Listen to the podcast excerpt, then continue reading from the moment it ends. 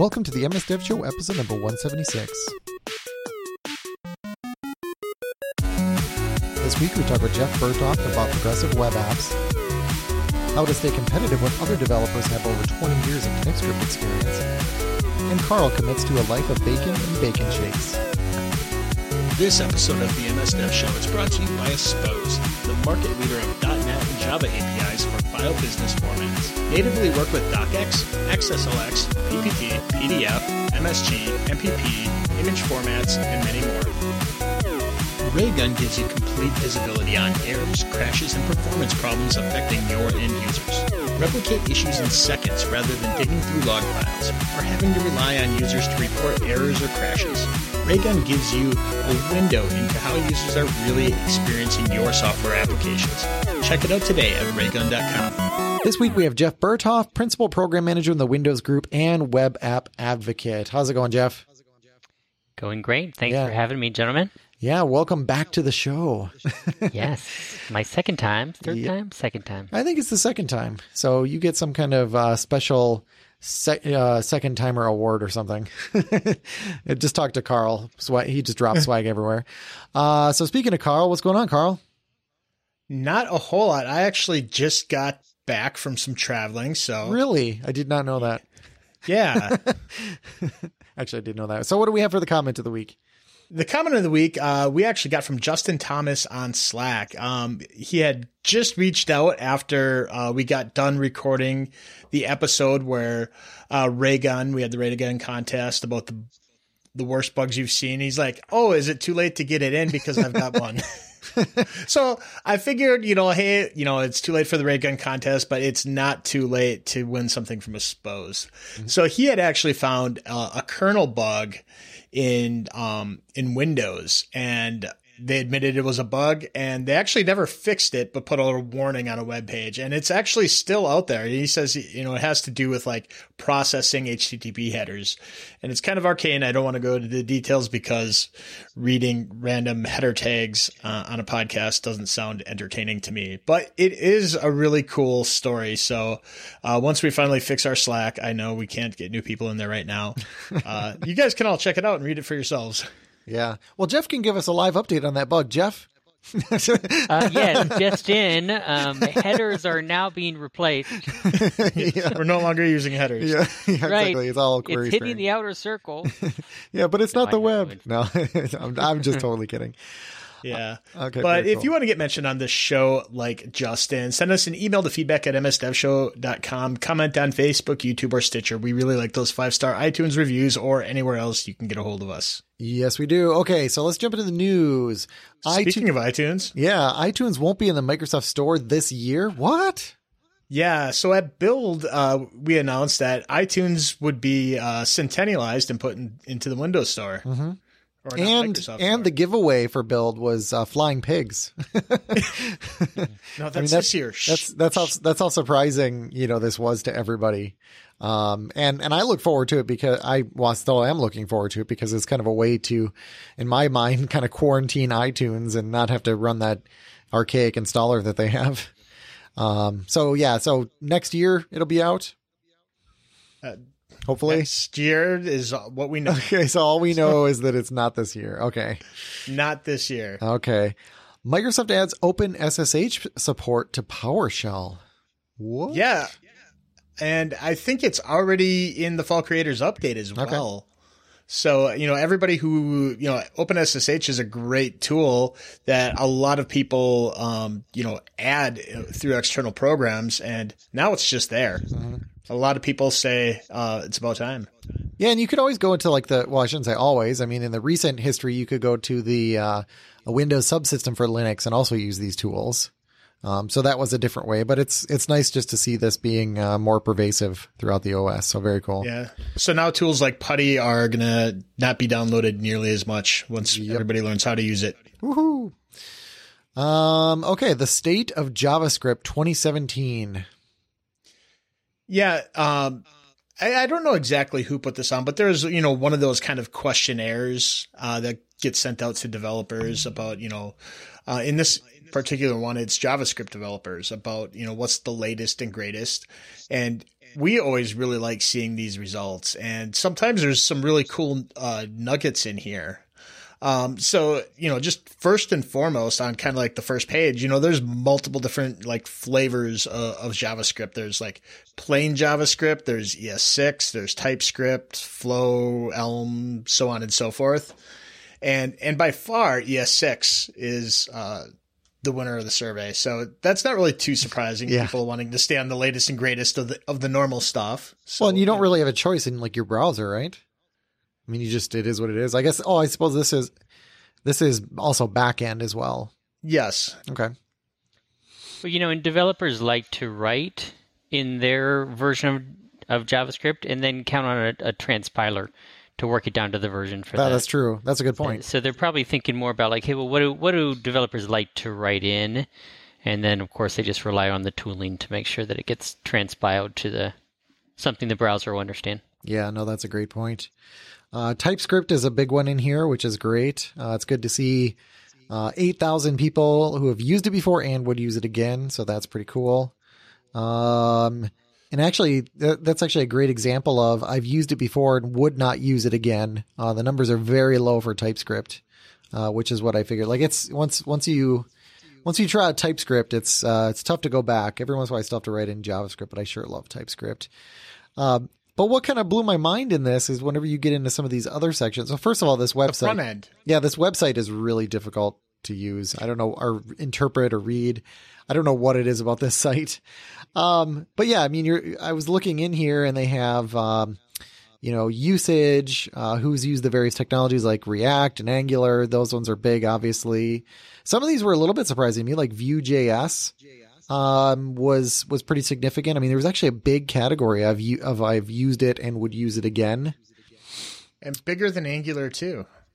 Yeah, yeah, uh, barely, barely, but they're all sort of tied. But actually, you know, that's kind of interesting too because Ang- you know there was Angular one, and then it seems like there's a like a, a bit of a split there, right? You know, there's people that are just like, oh well, you know, I don't know if I'd use Angular two, and then Vue co- comes along, and people are like, oh, I should use that. So, um, you know, there's just more things for people to rally around, so it ends up splitting up the community a little bit. A scale of one to five, how happy are developers with the current state of front end tools? Three point eight. interesting, interesting. Can always be better. yeah, So I think one of the most interesting ones, if you go all the way down to the other tools section, the uh, third chart down for text editors. Uh, essentially, what is the newest text editor is first by a long shot, VS Code. what section was that under? Other tools. Other tools. Okay, and then I have to screen. Yeah, this is so weird how this is categorized. Text at via. Whoa, So VS Code is what two two years old right now. it's just dominating. Everything else on there is way older. You have Atom and Sublime Text, and then you have like WebStorm, Vim, Emacs, Notepad plus plus. Now, So we what we talked about on the show though is there's there's always the survey fallacy, right? Because Yep. um, you know, a hundred people, a hundred percent of people surveyed, you know, took the survey. you know, so there's there's like bias like already in there. Um, one thing that I find a little hard to believe is that um, Atom actually uh, has a lot higher number than Sublime Text. That seems kind of surprising to me, but like you said, VS Code, I mean, is like double both of them which is uh, which is pretty wild. Vim is is actually a decent contender there as well. Actually, I wonder with Atom and Sublime Text though if there's if there's kind of a splitting of the of the audience there. And then we were laughing about this earlier because I think what we were looking at we were looking at front end to was it front end tools or no it was back end. And uh, let's see here. Isn't there where was the one that had oh you go under deve- you go under backend and they go under developers and you can look at the the salaries and then if you scroll down you see the number of years of experience. And uh let's see here. Okay so it wasn't back end, so it's front end then click on developers and then look at the number of years of experience. Backbone. So uh seven seven percent of backbone experience of users have had more than 20 years of experience. Uh six percent of aurelia users have more than 20 years of experience. Is nobody questioning these numbers? I just i don't understand this these, these frameworks are not that old Vue um angular too.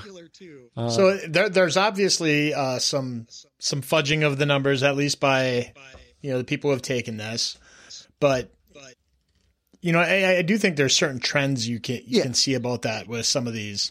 yeah, I think it's most useful whenever you're trying to pick a new technology or switch careers or something like that, for sure. Anything else you wanted to highlight in there? No, uh, uh, just check out the show notes and look at this for yourself. Perfect, perfect. Okay, so let's talk to Jeff because we want to talk about progressive web apps. So I guess let's just start with like, uh, what the heck are they? Like I've heard about them, yeah. but what are they? Well, um, you know, in the uh, web development world, they're um, kind of the next step, you could say, in application development. You know, we've been, as web developers, we've been building apps out of JavaScript and HTML for years. And um, you may even say 20 plus years. I, I knew you would say that. so um, you know, like we use things like Cordova to do packaged apps. I mean, even when we released Windows 8, we had a, a, a packaged application, and you know, there's been Ionic, there's been um, Chrome apps, there was Firefox apps for a season, um, and you know, so we've kind of been moving in this direction where um, we've needed some standardization in that space. Well, in the Windows side, with Windows 10, we introduced hosted web apps, Mhm. which um, uh, was basically the idea that you can leave your content hosted on the server and use it to build a store application. Well, um, at around the same time, you know, Google was starting to build an app structure as well. Mozilla was out there looking for what the next thing was from the Firefox apps. We were working on this spec called the W3C manifest that was supposed to um, standardize a bunch of the metadata about the applications. And so we started discussing like, hey, if we're all trying to build a solution that helps web developers build applications from web content, um, we should work together and, if any way possible, build something that runs everywhere. Mm-hmm. And that's what progressive web apps is. So it is a web, it's web content that can progress to be an application in certain scenarios um, wha- without leaving the web aspect of that application behind. All right, so you said progress. So is this like a, a, a scale of features where we can start from like very minimal, just add one tiny thing to kind of everything else? Yeah. So the idea with the progressive um, aspect of it, uh, uh, you know, um, you, you're probably familiar with uh, progressive enhancement. You Mhm. know, a, a development uh, process where you can say, hey, we want to make sure that your code works, delivers functionality in a base scenario. You know, progressive enhancement. And Aaron Gustafson, who's who's um, on my team at Microsoft here as well, talked about this for years, where a page should work without JavaScript, right? And then as you use that page in environments where more features are supported, the app should take advantage of more features. Well, progressive web apps is the same way. If you're viewing that app in a browser, it should behave like a browser application. It should not it, it should be functional, right? You should be able to, to to deliver your base functionality. But depending on the environment that you're in, it should be able to take advantage it should be able to co- progress to take advantage of more and more features up to the point that it is an application. All right. So, depending on the platform that you're using this on, a progressive web app is going to have different feature sets that you can take advantage of. One of the base new standards that comes along with progressive web apps is that of service workers. Well, service workers is a uh, technology that basically allows you to add a proxy JavaScript file to your website that helps you to control the uh, traffic of your site. And you can imagine when you can control the traffic of your site, now you're able to um, make sure that your files are running offline. You're able to handle poor network conditions. Um, you're able to do some extreme amount of caching to speed up your site. So, um, in an environment where a service worker is supported, like on an Android phone device, your progressive web app should be able to take advantage of that service worker. However, it shouldn't ever depend on it to function. Okay. Now, on the Windows side of things, we already had a hosted web app platform that um, gave web developers an environment for um, bringing their applications into a store app um, scenario where they had access to all of the Windows APIs. They were in like a trusted environment, right? And so then they could access all those APIs. They re- removed memory storage caps for those type of applications, and basically said, "Hey, you're you're an app developer now. You can you know do whatever you want. If you want to ever access hardware, you can do that." So on Windows, progressive web apps will build on top of what we already have for hosted web apps. So you'll have access to APIs on um, Windows that you don't have access to when you're running a progressive web app on um, Android. Um, however, I wouldn't be surprised if they start adding that type of thing to Android. There seems to be some indications out there that that's the direction they're going as well. Don't wait for users to report problems. Raygun gives you complete visibility on errors, crashes, and performance problems affecting your end users. Replicate issues in seconds rather than digging through log files or having to rely on users to report errors or crashes. Raygun gives you a window into how users are really experiencing your software applications, supports all major programming languages and platforms, and integrates with your current development workflow tools too. There's a free 14 day trial and it takes minutes to implement. So start resolving issues in your application and check it out today at raygun.com. So, like, who invented this? When I searched for uh, PWA, I got a whole bunch of different explanations of the acronym, but then I did see progressive yeah. web apps, and uh, it looked. I mean, Google made it look like it was their thing. Is it? Did they invent this? Well, I'm going to say no. Okay, but that that it's with a caveat because um, it, or have they sort of branded we, it?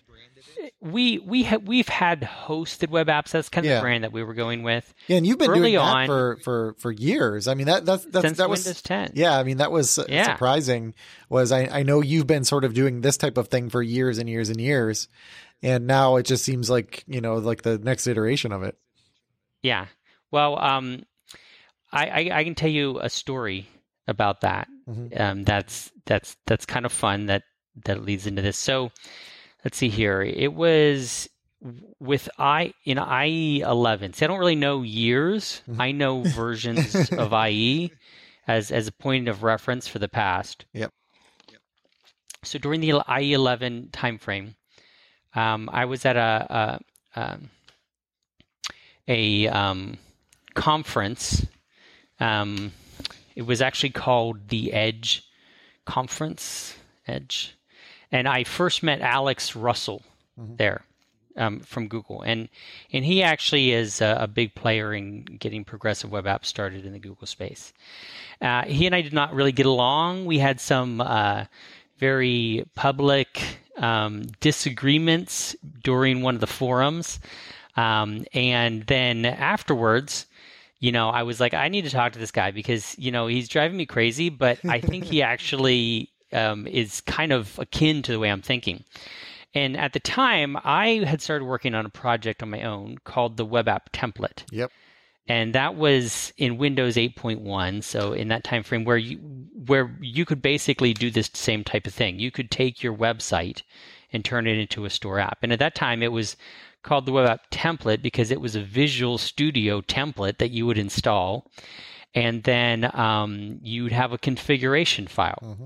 which, um, as it would have it, was based off of the W3C manifest. What is today the W3C manifest was the standard that I was using for web app templates. So I was working on this. Well, and then Alex shared with me the same, very similar type of approach that he was working with inside of Google. And he didn't really have a name for it at that point, but he was saying, you know, like it has to work offline, has to be network independent, it has to be linkable, it has to have a scope. And so we had a beer and it was a very loud bar and we were drawing out diagrams, trying to challenge each other, um, you know, as to what these different, um, you know, these different platforms should should contain and then we kind of went our separate ways. We've we've kept in t- contact ever since, but you know, he went back to Google and we started hearing work about them f- trying to figure out what came after Chrome apps, right? Because they didn't feel like Chrome apps was the right direction. They were building something that um, was going to be better, was really going to have a way to control your network traffic. They very early um, latched on to the term progressive web apps.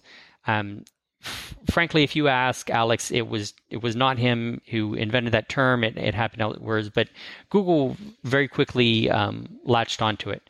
Uh, we went with the term hosted web apps because it was kind of a progression of our packaged web apps, and um, so we were saying hosted web apps. They were saying um, progressive web apps.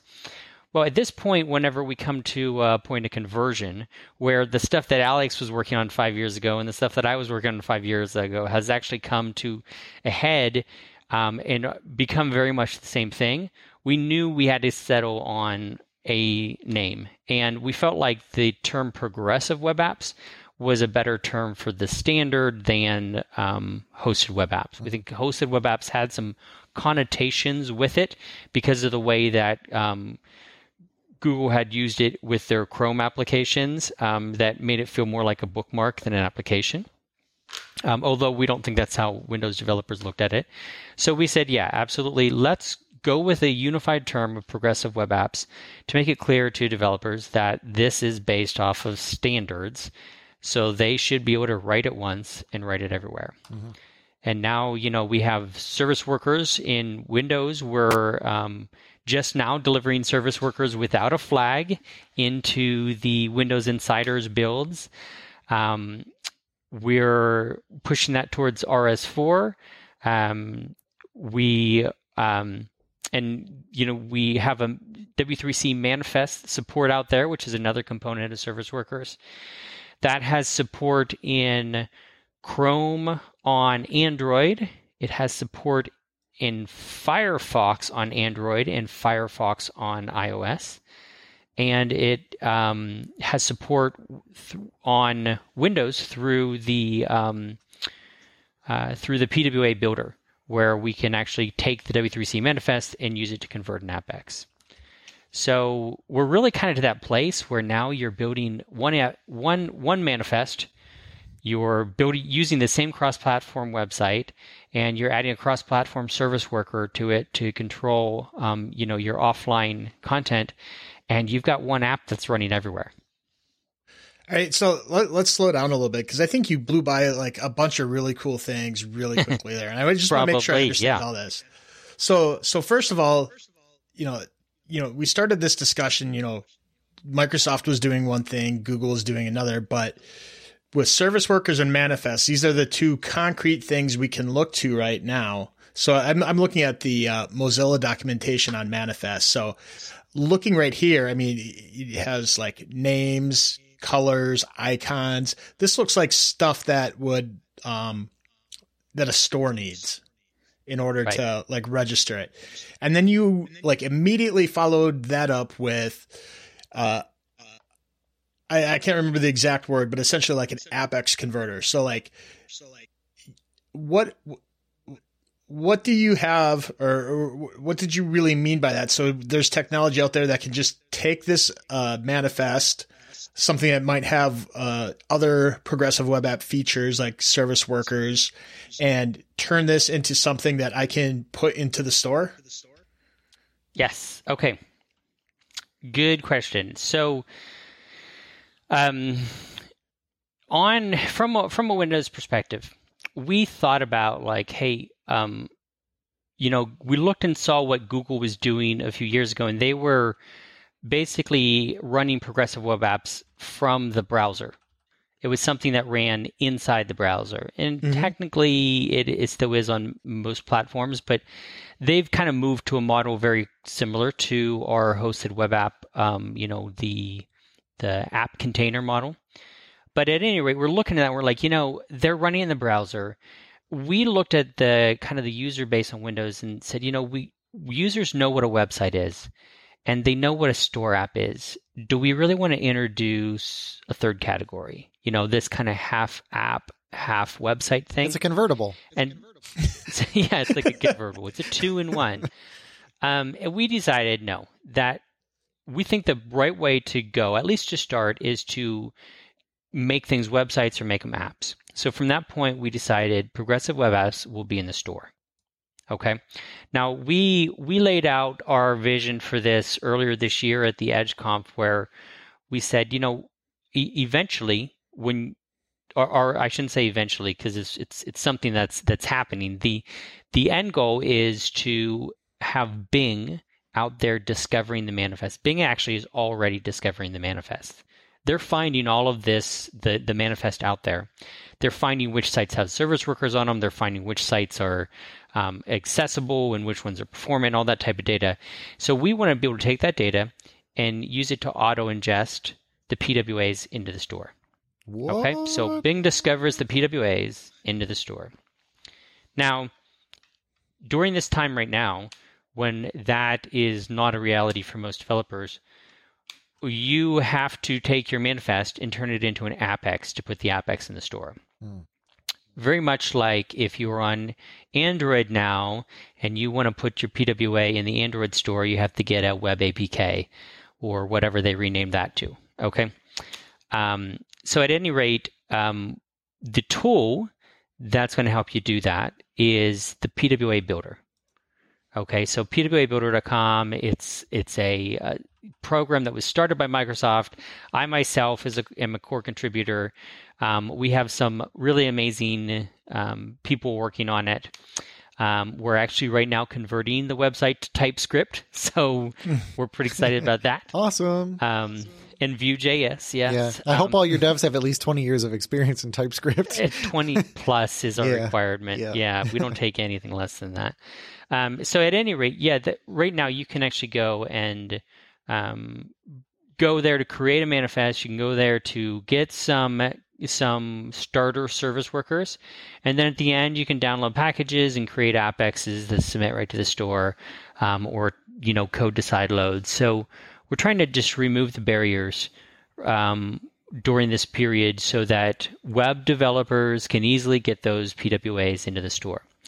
Now, remember, we're in RS3. You know, we're in the fall creators update space. So, um, in that, in the public builds, service workers are not on by default.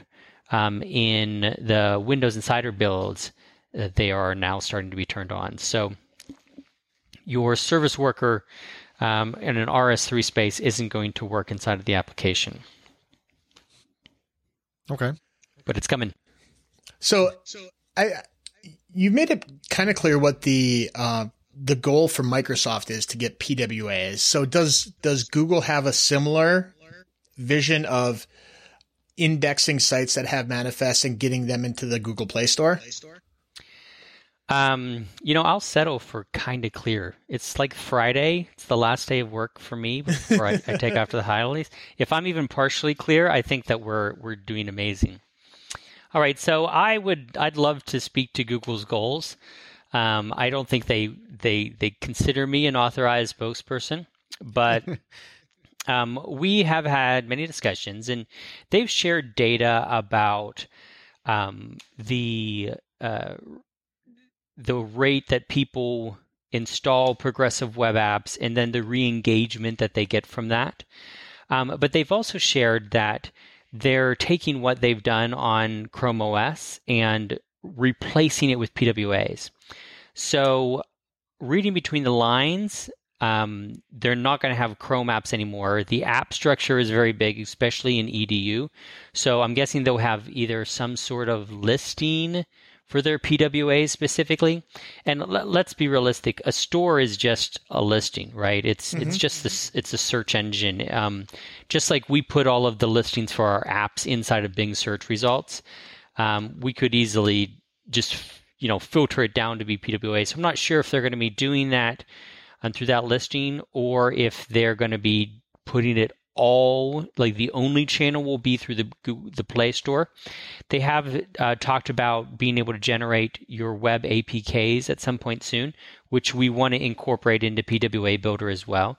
But generate those web APKs, which will go into the Play Store. So, yeah, for Google it'll be an option. Whether it'll be the only channel um, for that type of listing discovery or not, I'm not sure. Okay. So will this or could this replace native apps? I mean, kind of kind of across the board or is that just kind of a silly question?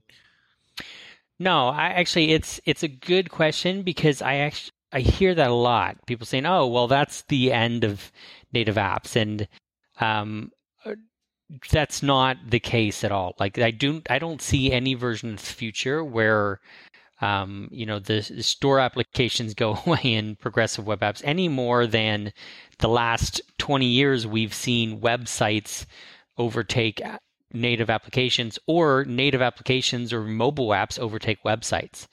There's clearly a space in the world for both of them. Um, what we've seen when you look at like hey well what do native apps do really well?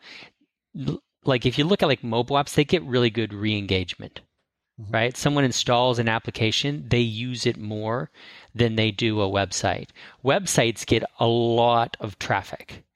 So the idea with the progressive web app where you can try to have kind of best of both worlds um, gives your website an opportunity to be in that scenario where it gets higher engagement. Um, so, however, is is this? I, oh, you were cutting out there, Jeff. Sorry. Yeah, all right. I just just comparing back. it to native though. Yeah. I I would not. Um, I mean, there's there's always going to be a place for native. If there's not a place for native, then you're doing it wrong, right? Because native is always going to be more performant. It's always going to have access to deeper level, um, you know, APIs, and so, um, you know, games productivity. Uh, you know, there's tons of categories out there that are going to be native, and um, if we take away a channel for that native, then I think users will suffer. So I, I anticipate seeing these things live side by side um, in years to come. I don't think users are going to really care if they're using a PWA or if they're using a native app. Um, I think they're just going to want really good functionality. So speaking of living side by side, um, if if I have a web app for my website is there any relationship between the two? Does one kind of flow into the other? Can they be different, or can one just kind of kind of flow into the other? Well, I'll give you my take on that because we're, we're kind of looking to see what developers are doing in that space because there are options. Um, Chrome and I believe Firefox as well will give you a, like a little banner that's mm-hmm. that automatically drops down if you have a manifest and says, "Hey, you can install me."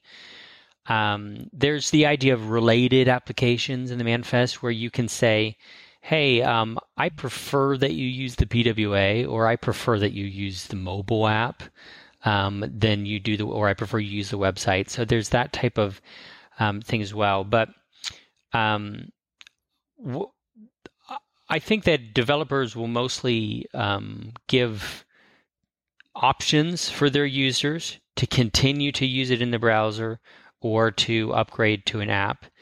Um, frankly, from an app perspective, I think if you are just doing the exact same thing you are in the browser and doing it in the app, I don't think your users will be super excited about your app. like you kind of want to give them a reason to install it. So um, sometimes you even just see uh, a different like landing experience making a big difference.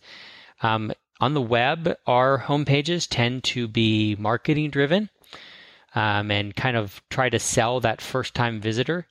Uh, that's not really what users expect when they open an application. If it looks like a um, you know, a marketing page, you think they're going to be disappointed. So, you know, give them a persistent login. Give them a, you know, a drop into a, um, you know, a landing page that gets them right into whatever they're trying to do on your site. So even things like that make a big difference. And then, of course, take advantage of service workers. Take advantage of unlimited storage. Take advantage of API access that you don't have in the browser. Mm-hmm. And I think that will make the users want to use the app over the website. Yeah, this is really interesting because we have a, you know, we have a website for the podcast. yeah. And uh, I was just thinking like it could be a progressive web app, but I would probably design it completely different. But now it kind of has me questioning the entire design of our website and that it might, the website itself might be designed wrong. Um, so I'm not even sure, you know, if, if I would, if I would want those to be the same or different. I can, it kind of feels like I'd want them to be the same because I have like the same goals, um, in that yeah. particular case. Um, but you know, I think our our site is not really when I think about a, a good mobile experience, it's definitely not the way it's laid out right now. Um, because whenever you think about a podcast app, you usually think about here is a list of of like recent episodes, and it kind of tries to get you like you know, hey, which one of these do you want to listen to? And it's funny because our website is designed totally different. It's always here are the show notes on the latest episode. You know, it's a completely different goal. Yeah. So maybe we need to design our redesign our website and then actually, th- you know, kind of um, think through the progressive web app at the same time. Yeah, you know, Twitter recently um, released the beta for their PWA recently, as in the in the spring. Mm. You know, they released the beta for their PWA, and um, they called it Twitter Lite. Okay, and so they started moving traffic from the mobile Twitter into that. And if you and you know we did this at Build, we kind of took a side by side of the Twitter Android app and the Twitter um, Progressive Web app, and you know honestly, the experience is almost identical between the 2 mm-hmm. You know, it really was geared towards giving that um, re-engagement, uh, e- easy re-engagement experience to that. Now, um, if you take that same app though and you move it over to a progressive web app that's geared towards a desktop or a tablet, mm-hmm. um, I think it's going to lack. So you know, like you need to make sure. And now, one of the things is Twitter actually. Still there, Jeff? Still there, Jeff? Oh, yeah, I'm. I'm we here. just lost you for you a second. Me? It's okay. Yeah, it'll be. your voice will still be in there in the final cut, so you're fine. Yeah, I, am recording in this sense. yep. So. Yeah, so you know, Twitter does engage in responsive design, you know, to make sure that it works well on like a desktop PC or a tablet screen, not just a mobile. Um, so they do those type of things. But you know, like when I think about like Twitter, what I'm I'd be really excited to use the Twitter PWA for are things like on my desktop that I want to do like watch video, you know, like and have that be able to run in a in a in an application.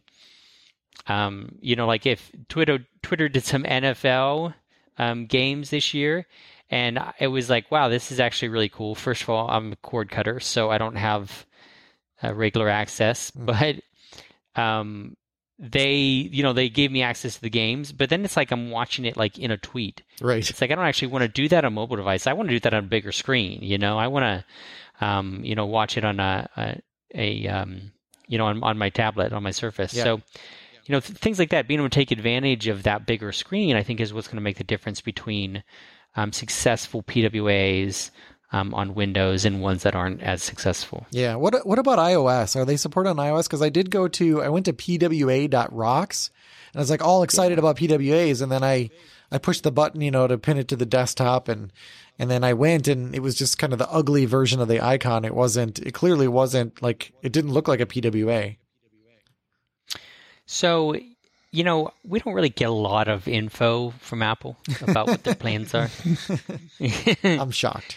But there's clear indications that they're moving that direction, and I've heard the same thing from uh, from folks at Google that they're excited about what Apple's done. Okay. We've seen Apple send some representatives to some of our PWA talks mm-hmm. and stuff, so um, that's good. We we also know that they're implementing service workers into um, you know into Safari at this point. I, I just I have no idea what the end product is going to look like on iOS. Yeah, you're right. They don't have any support for. They don't support manifest. They don't support service workers. You know, they don't. They don't have a lot of those things uh, today. We know they're working on at least some of that. Um, I do think that they're going to be supporting the same experience that we saw on other platforms. I don't know whether it's going to end up in the store for them or if they're going to want to have a different discovery experience. Um, it's hard to tell. Okay, and then I have a a specific question for you. Um, when I am in essentially app mode, um, which actually probably isn't even a good way of thinking of things, but if if I'm installed as an app, do I have to worry about uh, things like CORS? You know, because like if you're in a website, then you have to worry about CORS, right? I go oh, try to request some random resource, and it's like, no, no, you didn't have your pre-flight headers or whatever, and it's it's such a huge pain. And that's one of the nice things in an app is you can just go out there and start like pinging websites or doing whatever. So how does that work yeah. in a PWA? Well, So your PWA, you can think of it really as kind of a standalone window to your browser. Mhm. All right. So you're going to be, you have a domain. It's going to be the domain of that site. Yeah. So your domain rules, just like you have limited with CORS and things, That's not the right answer. to apply to that. well, I can give you a I can give you a consolation prize though. Um, Okay. On Windows, we do do have access to the networking stack Mhm. through the WinRT APIs. So if you have that experience on Windows, we do have a way for you to work around that and get app like, um, you know, uh, HTTP request. Um, it just isn't something you'll get across all the different platforms. okay. Aspose offers a powerful set of file management APIs with which developers can create applications which can create, open, edit, and save the majority of popular business file formats. Their product range supports a multitude of file formats, including Word documents, Excel spreadsheets, PowerPoint presentations, PDF documents, OneNote, Outlook, Project, Visio files, popular image formats, and many others. Aspose produces APIs for .NET Java in the cloud, which can be utilized in almost any modern language available today. Visit www.aspose.com for a free 30-day no limitations trial. And if you get stuck, message the friendly support team for help. All technical support is offered free of charge. Remember, if you're a lucky winner, you will receive a free developer small business license for Aspose.words for .NET, a powerful toolkit to work with Word documents in your applications. So one of the things I was kind of playing around with is I went to uh, the PWA Builder site and uh, I typed in msdevshow.com and all of a sudden I realized that it pulled in like all this rich metadata. So uh, I had forgotten uh, back when uh, the uh, when JS apps were around, you could pin a site and have a live tile for that, and we had set that up for ourselves a long time ago, and it looks like Oh, it. yeah. it'll- it pulls in all of this information for us. So we actually have a good portion of this Wow. manifest that's uh, you've pre-built for us. So we just converted to PWA live. Live. Do it live. You know, the funny thing is, is because before a manifest, there was just tons of meta tags that we added to our sites for different platforms. So one of the things, one of our principles was as well, we want to try to do as much as this for you as possible. And so we actually go and we parse all the meta tags first. We find any images that we can reuse. We find descriptions and titles and those type of things and try to reuse them. And then if we can't find it there, then we start to dig into the page itself and we'll pull the title from the page. You know, we'll pull the languages from the page and stuff so that we can kind of pre-fill as much of that as we can. So, trying to make life easy for you guys. Very cool. Very cool. So ship it, Carl. done. Yeah. So uh, I was watching a Pluralsight course on PWAs, and they were talking about the nine attributes of PWA. I don't know if you're familiar with these. Ah, Um, yes. So there's responsive, works offline, app like, fresh, safe, discoverable, re engageable, installable, linkable. So I, I guess I, I just wanted to ask, like, is that is that sort of a universally accepted list, or did somebody just make that up? Or No, you know, and um, there's there's been a couple different like PWA sites that out there have kind of outlined these type of things. Here's here's my opinion though, and maybe I'm a little bit old school web here, but all of those are attributes of a good website. Right? Like y- yes, those are things that we do want to see inside of PWA. They're not things that are required to be a PWA, but they're just things that are good to have like they're just things you need to have a good experience for your users. So, um, I, I strongly represent re- recommend that you are first a solid web app before you move into the progressive web app space. I don't know that like there's nothing magical about a progressive web app that it's going to take a crappy website and make it popular or make it better for your users. it, I That's was, like ho- it's- I was hoping. yeah we're still we're we're still missing that one attribute, you Yeah. know. But um, ha- so that's kind of where I, I I I the way that I approach this is like, you know what? Let's do all of this stuff anyways. Don't tell me you're only going to be safe when you're progressed to a PWA. Just be safe all the time, Mhm. right? Be responsive all the time. Work offline all the time. You know, don't don't wait for a scenario like an app space to do that. Just do it everywhere. Um, but I would also say if you're missing anything on this list, you probably want to um, think twice before you go into an app space because um, if you go into like a you know a store or whether it's ours or Google's and you uh, um, put yourself up for user reviews and stuff, if you're if you're missing any of those Right. attributes, you're you're probably going to regret it. Yeah. So you know, you know, if I build this really awesome PWA, um, you talked about how it could get auto sucked into the store. What if I, as an app developer, want to charge for my web app? Yep. What's that story uh, look like? Yeah. So we'll always continue to provide a channel for um, developers to be able to monetize their applications um, or do things like you know push through the store. You can always be an AppX, right? And so if you are not the, like if you are auto indexed um, we'll we'll leave a way for you to take ownership of that application yourself. Okay, that's we ne- there's never going to be a, a scenario where you as developer can't ca- take control of that listing. You'll always be able to do that. Once you take control of that listing, you take ownership of that AppX. Um, then you've got the control to um, customize the um, store listing page, and then of course change the monetization scenarios.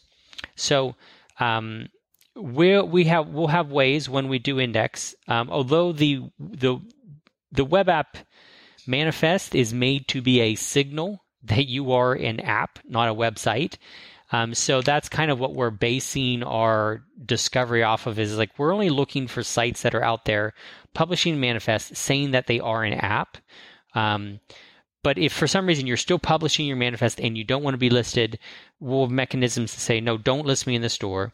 Um, and then you can just go and go to PWA Builder or Open Visual Studio or use Make AppX, create your own AppX and submit it to the store. Okay. And that way, you when you do that process, you're able to then um, create monetization channels. I've got a PWA that I'm working on that, um, yeah, it's I use in-app purchases, and that's kind of like the the way that I'm, I'm monetizing it. So for me, um, auto discovery is not the way to go. I actually am in there in the store creating my um, my IAP entries, my in-app purchase entries, so that I can sell things through the store um, and make money off of it. No ads, it's just in-app purchase. Okay. So an, another thing that can be, you know, in today's app store environment for a mobile app developer, that's you know a part of daily life is getting rejected from the store for some way, shape, or form. Yeah. Is is there going to be quality standards that have to be hit before they'll get ingested? So uh, we've talked a lot about well, do we, you know, treat PWAs differently than other apps because of the way that they're being collected, and um, you know, I, I think the the consensus that um, I hear is that no, they should be treated like an app. So um, in our store, we do have um, certain, uh, you know, like qualifications that you have to meet, um, certain standards that you have to to reach to be in the store. So, for example, we will not index porn PWAs and put them in the store. Um, we'll not index adult rating sites. We won't index, um, you know, sites that sell, um, you know, stuff that's not approved. And I'm not as familiar with the, the store policies, but whatever we wouldn't approve in there. Um, so, you know, the same standards that's going to be for an application if you were a XAML or a native developer is the same um, level of uh, you know app that you're going to have to have as if you're a PWA. Okay. So is it uh, like if I generate an AppX today, I can uh, run that inside of excuse me the Windows application cert uh, kit um, which will run it through those store tests. Um, will I be able to do that ahead of time with uh, PWA as well, just to make sure that I, I know what's good and I know what, what's not working? Yes. Yep. Awesome. So um, you're you can one of the things that um, PWA Builder gives you if you go and download the Windows package, there is a PowerShell script that um, you can run to sideload that application on any PC that is dev, you know, is in developer mode. Um, then you can run the Windows App Certification Kit against it. Uh, one of the things too that we're striving to do with PWA Builder is make sure that we are um, meeting everything that you would need to, so that basically you can know anytime you get an AppX from that um, from us, it'll pass. Um, so, for example, in our preview channel, which is like the preview.pwabuilder.com, we've made changes to some of our icons because some of the um, icons for the badge, like the the lock screen badge on Windows, um, they re- they're required to be white, and so that was if they weren't white, they'd fail cert for people, and it would be really a bummer when we hear from developers. It's like, oh yeah, I did all this, and then it failed cert because these images that you resized for me weren't right. So we have changes in the preview channel now to fix that for badge images. We're also looking now at like image sizes because now that you can go to like 300% of the images, you know, your tile images on Windows, now you start to potentially run up against the image um, file size um, mm. limit. And so we're trying to figure out, in fact, if we have any um, any ASP.NET developers who want to volunteer to help us. Our image generator is ASP.NET, and um, we could use some help on that because we're trying to figure out how to know whether the image file size is too large and then know what to do with it if it is. You know, do we just make it smaller in more white space or should we lower the resolution? We're not sure yet, but we want to make sure that basically whatever you build from us will pass um, WAC for you. Okay, very cool. Is there anything else that uh, uh, you know, like Microsoft is working on that in, in this space that, that you can share with us? So, you know, the web is changing all the time. And I can tell you, we've had a lot of excitement from the uh, release of Edge on um, iOS and Android. Yeah. Um, I think that has been a huge win for us. Um, developers are giving us great feedback there. They love to see us playing in multiple spaces. We have users who are now doing sync, you know, of like their bookmarks and passwords from their their Android device into um, Edge on Windows. Um, so I think that some of the stuff that's happening in that space and the ability to be using Edge on multiple devices and then having that sync into the timeline on your PC and the pickup where you went off and those type of things are really making an integrated experience with Windows, not just Edge, but with Windows that like you're not getting anywhere else. You know the the I, I'm, I'm sad that um, you know Windows Phone is not um, a path forward anymore. I was a user for years, and I know many other folks are, but it's really cool for me to see the strategy of putting our apps on those all those mobile devices like Edge, and then seeing it just kind of like magically work with the apps on my Surface and on my my PC.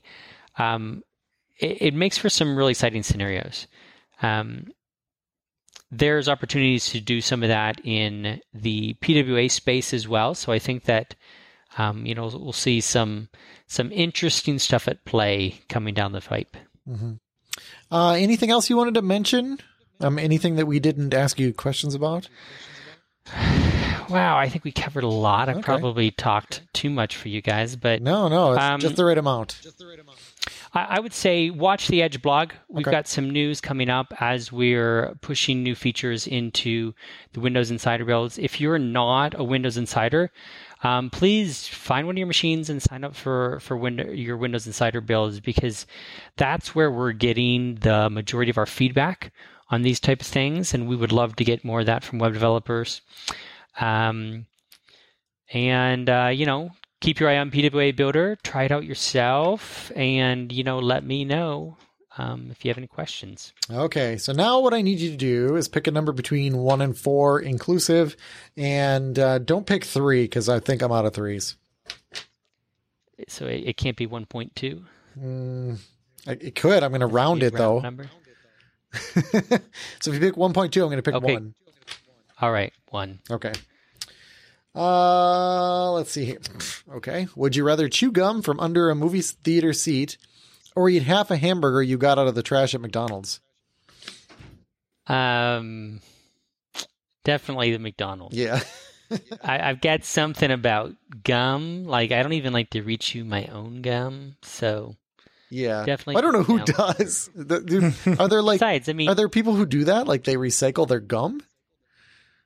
yeah, my brother used to. He had a little thing called a gum saver. It was this So- little thing he had on his nightstand, and he'd take his gum out at night and put it on the gum saver, me? and it was disgusting. But listen, hamburgers are round, right? Yeah. Which means there's always going to be part of it that hasn't touched someone's mouth. Yeah. So you could totally just eat from the other side and and pretend like it's a new hamburger. So we we just watched the old and new Willy Wonkas, and that's one of the characters in there. She rechews her gum because she's got like a world record in uh, gum chewing for like a single piece. Uh, Yeah, she probably had a gum saver on her uh, nightstand as well. oh, I just- what? what? She stuck it That's behind probably her ear in from- the movie. Okay. That's probably from a different generation, right? When gum was expensive and you didn't want to waste. I don't know. Okay. Pick a number, Carl. I'll take four. Number four. Here we go. For the rest of your life, would you rather choose the same drink and the same meal every time you eat, or have someone else always choose what you eat for you? Bacon. There. And what drink? I'll drink? choose bacon. What do you I'll choose choose? bacon. Choose And bacon. what for the drink too? Like yes. you can pick More bacon. you, can, you can pick a drink. We'll just and blend food, it. and you're like bacon and bacon. There we go. Problem solved. Uh, I- I, you know, I hate to go against the bacon, but um, like, like uh, I think I think the second answer actually makes a lot more sense because the first one, you literally always have to eat the same thing. Okay, and bacon is good, but if somebody else chooses, like, So it depends upon if I get to pick that person. Really. well, yeah, it doesn't so say right. If it's so if so I will if say it's your like, worst there- there's enemy. some people. So there's like some people that we work with. Yeah. Um, they're amazing at picking out food. Uh, Yeah. Picking out. Yeah, like really good. Like I, I would trust them way more than myself. But just like without knowing that, bacon. yeah, it's like it's So like think a about this. chef. What What if the other person also chose the same thing for every meal, but it was something that you didn't like? Like, I mean, that could really backfire. like anti-bacon yeah. what's the they were opposite like, of you're liver? gonna have you're gonna have liver. applesauce, Yeah, they have liver liver and applesauce every What's- meal for the wait, rest whoa, of whoa, your whoa, life. whoa! You don't like applesauce? Well, I don't the like kind that goes on applesauce liver. compared to bacon. I mean, it's, Yeah, but you were like liver and applesauce as as if they're in the same category. but it's like the same thing. It's just not your favorite. Anything that's not your favorite would be less than eating bacon. No, you know. no. that- that- okay, it, that doesn't make any sense. no, because because liver is something I don't like. So for a drink, you'd have to pick like um, uh, buttermilk, buttermilk. buttermilk Okay. and So- liver. Buttermilk and liver for every meal. You better hope I'm not the one who gets to choose because that's probably what I would pick for you. oh, Choose the man. bacon. Choose bacon. Yeah, I guess I am. I'm with Carl. Bacon to drink and bacon to eat. oh man, that's hilarious. Okay, uh, so Jeff, where can people find you? Okay, um, I don't spend a whole lot of time on Twitter, but when I do, it's at Boy of Green. Um, and um, boy, I guess it's gonna be hard to find me. You can find me at, at you know Microsoft. yeah, just show up yeah, and ask for Jeff. Um, when I'm when I'm not working at Microsoft, I actually live in South Texas, so um, I spend a lot of time in the Texas Hill Country where we uh, you know wrangle cattle and uh, you know rope bulls and stuff like that. Well, there you go. There you go. Yep. Very cool. Uh, Carl, where can people find you? I am on Twitter, so you can find me on Twitter at Carl Schweitzer. And I am wrangling bulls on twitter.com slash ytechie. so Jeff, thank you so much for coming on here and giving us the lowdown on PWAs. Happy to talk to you guys anytime.